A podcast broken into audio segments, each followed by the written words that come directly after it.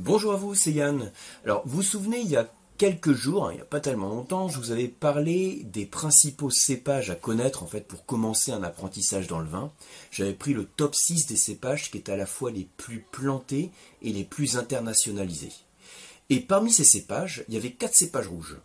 Alors, les cépages rouges, en fait, par lesquels faudrait débuter son apprentissage, peut-être, hein, ce serait le pinot noir, le cabernet sauvignon, le merlot et la syrah.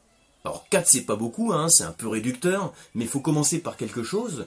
Et puis, donc je vous avais démontré la dernière fois que quand on prenait vraiment ces cépages-là, c'était les cépages à la fois les plus plantés, les plus internationalisés.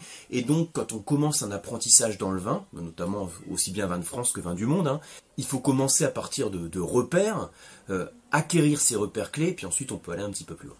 Alors ce qu'on va faire aujourd'hui, on va faire une vidéo... Euh, on va dire, assez condensé. Hein. Hein, c'est toujours un peu le but de ces vidéos, hein, de ces petites leçons du dégustateur.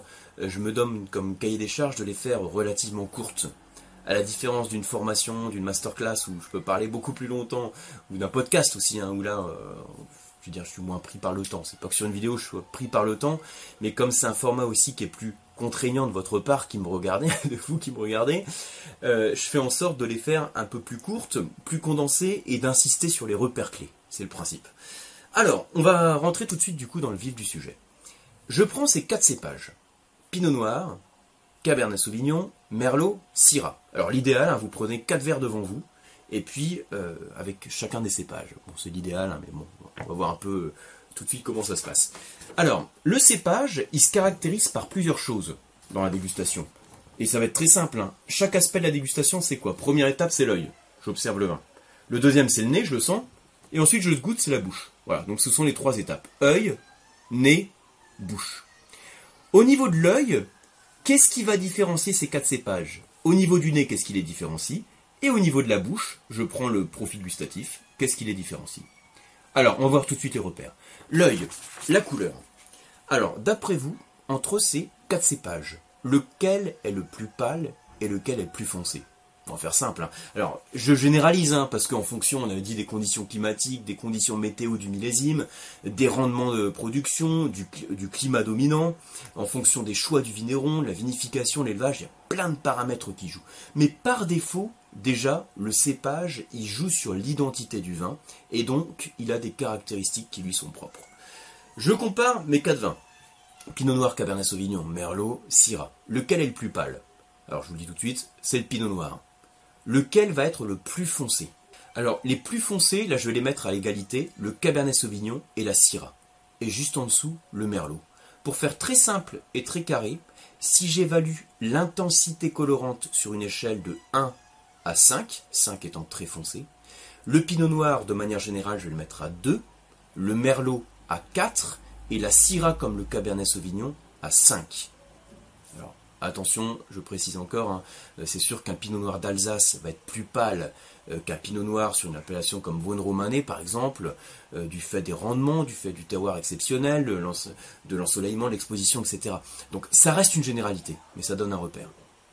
Alors ensuite au niveau du nez, qu'est-ce qui différencie les arômes? En le faisant aussi en quelques secondes. Hein. Eh bien, je dirais pour faire simple que entre le Cabernet Sauvignon, Syrah et Merlot, on va avoir des arômes qui vont plus tirer vers le fruit noir, alors que le pinot noir va être plus vers le fruit rouge.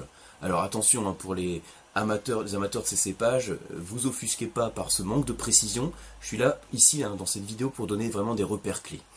Alors quand je dis plus sur les fruits noirs, plus sur les fruits rouges, euh, qu'est-ce que je veux dire? On va aller un petit peu plus loin. Pour la syrah, on va plus avoir des arômes par exemple de cerise noire, de poivre, de violette, donc là, je suis à la fois sur les notes florales et les notes épicées. Cabernet Sauvignon, je vais avoir des notes de cassis. Je peux avoir des notes aussi de poivron vert, là ça dépend aussi du type de climat dominant.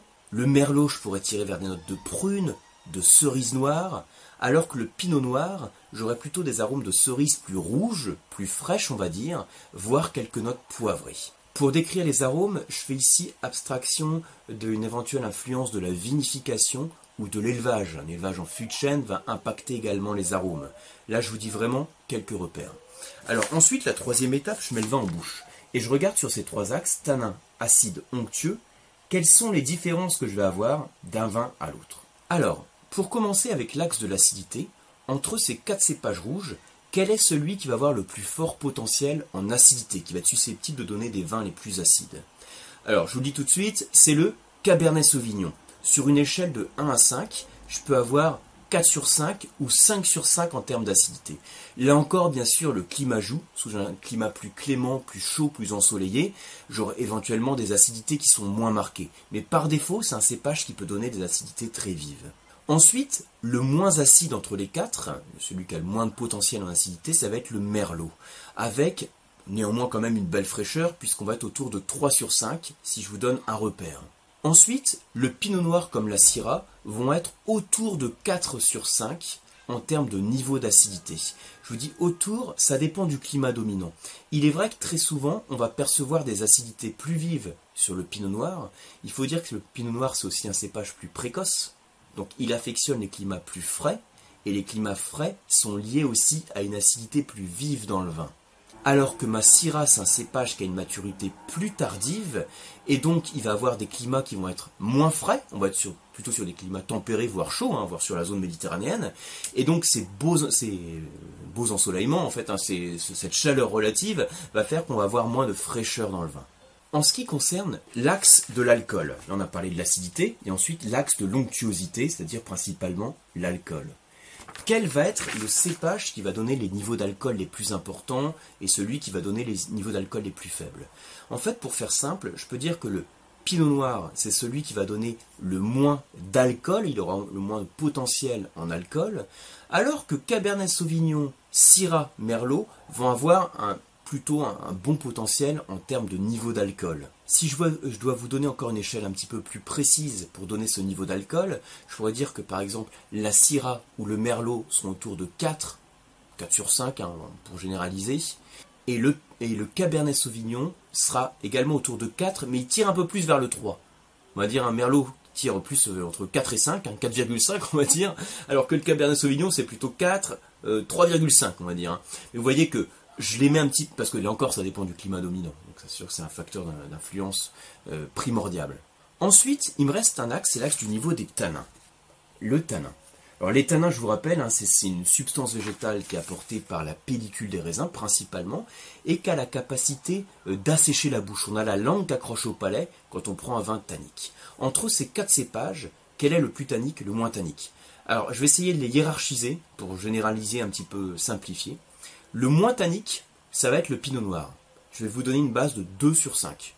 Ensuite, on va passer au merlot avec 3 sur 5. Ensuite, on va passer à la syrah avec 4 sur 5. Et ensuite au cabernet sauvignon avec 5 sur 5. Et vous voyez que le cabernet sauvignon, c'est à la fois celui qui a le plus fort potentiel en tanin et également en acidité. Euh, ce qui en fait aussi euh, au passage un cépage avec un bon potentiel de garde. L'acidité des tanins, c'est d'ailleurs euh, assez austère en bouche quand le vin est jeune. Il a besoin de vieillir pour pouvoir affiner ses tanins et que le vin perde en fraîcheur et il devienne plus souple et plus équilibré. Pour finir, je pourrais essayer de classer ces cépages en disant quel est le plus fort et le moins fort. Là aussi, c'est un exercice un peu casse-gueule, donc ne vous lâchez pas dans les commentaires, c'est un peu casse-gueule parce qu'il y a beaucoup d'autres critères qui jouent, mais je vais quand même essayer de généraliser. Donc là, ici, je parle de la notion de corps. Il y a des cépages qui, par défaut, donnent plus de corps que d'autres. Je vais essayer de les classer, les hiérarchiser comme ça. Celui qui donne le moins de corps, dans ceux que je viens de vous citer, c'est le pinot noir. Allez, autour de 2-3. Ensuite, on va passer à la syrah, autour de 3-4. Et ensuite, on a notre Cabernet Sauvignon et notre Merlot qui vont être autour de 4, 5 en termes de corps. Je vous rappelle que le corps est, joue, enfin, est corrélé complètement au niveau d'alcool et au niveau de tanin, ce qui explique qu'on ait ces différences. Donc voilà pour ces quelques repères autour de ces quatre cépages clés. Je vous dis, c'est un exercice aussi en tant que formateur d'essayer de euh, vraiment euh, cadrer les cépages de, cette manière-là en leur attribuant une évaluation très, précise sur un axe. Euh, c'est pas facile, pour ça je vous dis, hein, il y a pas mal de critères qui jouent, etc. Mais euh, par expérience, je sais que ça aide euh, pour mémoriser les vins, pour comprendre les différences et aussi pour mieux s'y retrouver dans les dégustations à l'aveugle. Donc je me suis dit, si ça peut vous aider, je vous fais une vidéo. Voilà, donc j'espère en tout cas que cette vidéo vous a aidé. Vous aviez appris des choses, si c'est le cas, n'hésitez pas à liker la vidéo. Et pour ma part, je vous retrouve hein, sur une prochaine vidéo, ou bien sur les cours du COAM et sur les masterclass de la dégustation. À bientôt.